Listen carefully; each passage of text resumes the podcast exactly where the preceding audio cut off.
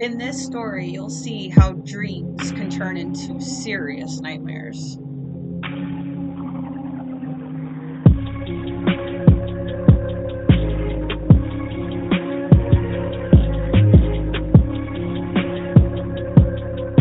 Hey, everybody, welcome to Crime Over Cocktails. I'm Tiffany, your host, and today we're going to cover the case of Joseph Anthony Mitchell.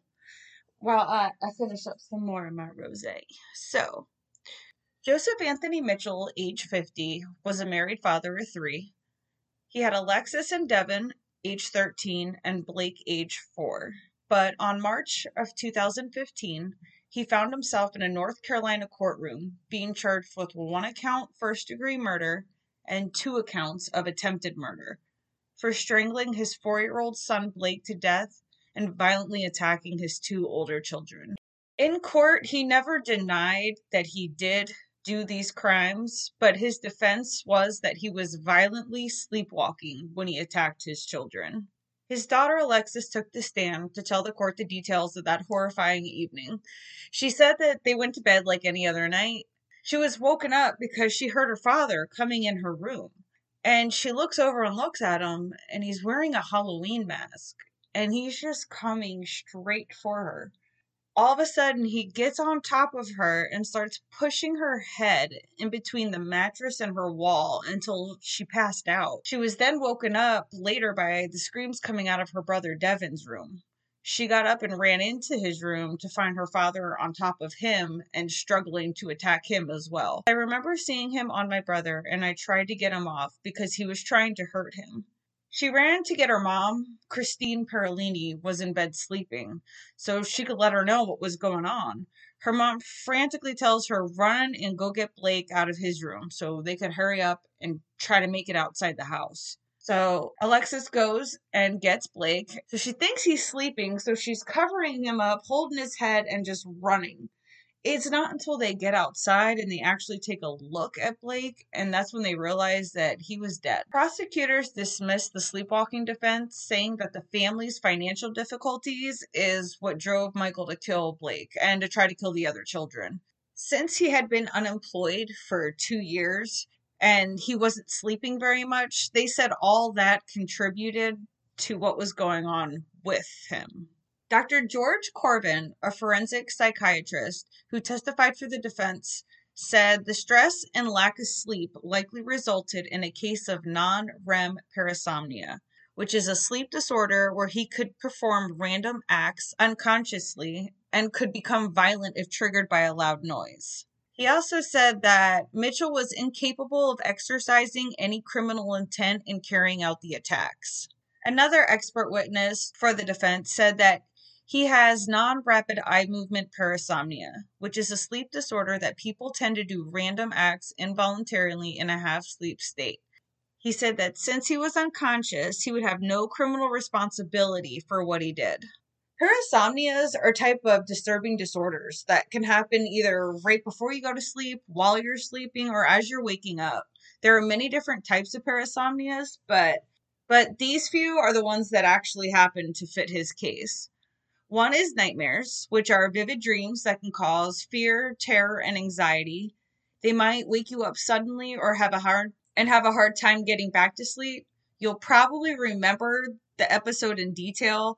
Many things can cause nightmares, including illness, anxiety, loss of a loved one, or reactions to medication. But they advise that if you have nightmares more than once a week, then you should talk to a doctor because they're going to keep you from getting a good night's sleep. Another one was night terrors, also called sleep terrors. They are similar to nightmares, but usually happen during deep sleep. They cause you to wake suddenly feeling terrified and confused. You can't talk and you won't respond to voices.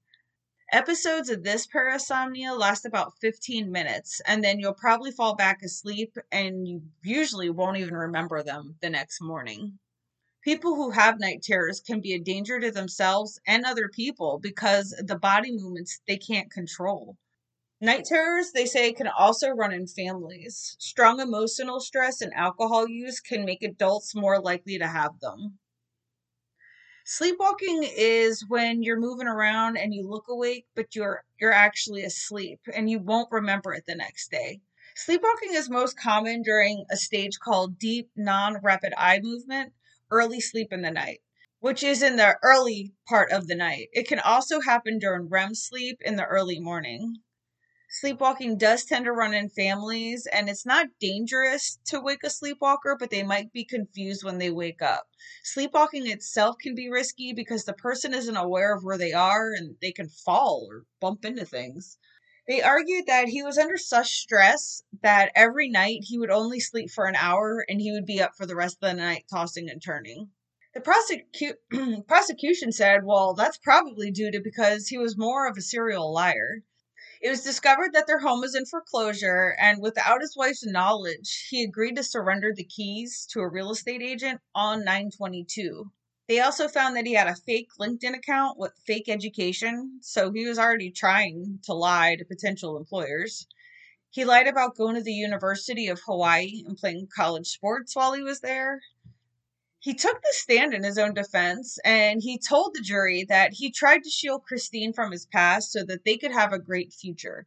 He didn't want her to realize that he came from nothing, so he decided to make himself look bigger and better just to get her and keep her. A forensic psychiatrist said that he did believe that Joseph was in an altered state of consciousness. But Nancy Laney, a psychologist at Central Regional Hospital in Butner, who interviewed Mitchell four times over the past year, disputed the claim on Monday, saying that she found no evidence that Mitchell suffered from any mental condition that would have left him unconscious at the time of the attacks. She argued that he consciously planned and carried out this crime. And that's probably also why, when the cops got there, he barricaded himself in their home office where he stabbed himself three times and slit his throat. He knew what he was doing.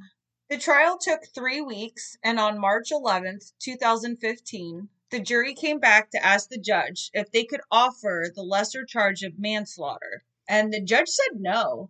They were only given the choice between first degree and second degree murder. And he said it was all or nothing. So they go back, they deliberate again, it was nine women and three men. They deliberated less than four hours before voting not guilty. Joseph blinked and you could tell he wanted to cry. He bowed his head as the verdicts were announced. Joseph did decline to comment as he walked out of the Durham County Detention Center.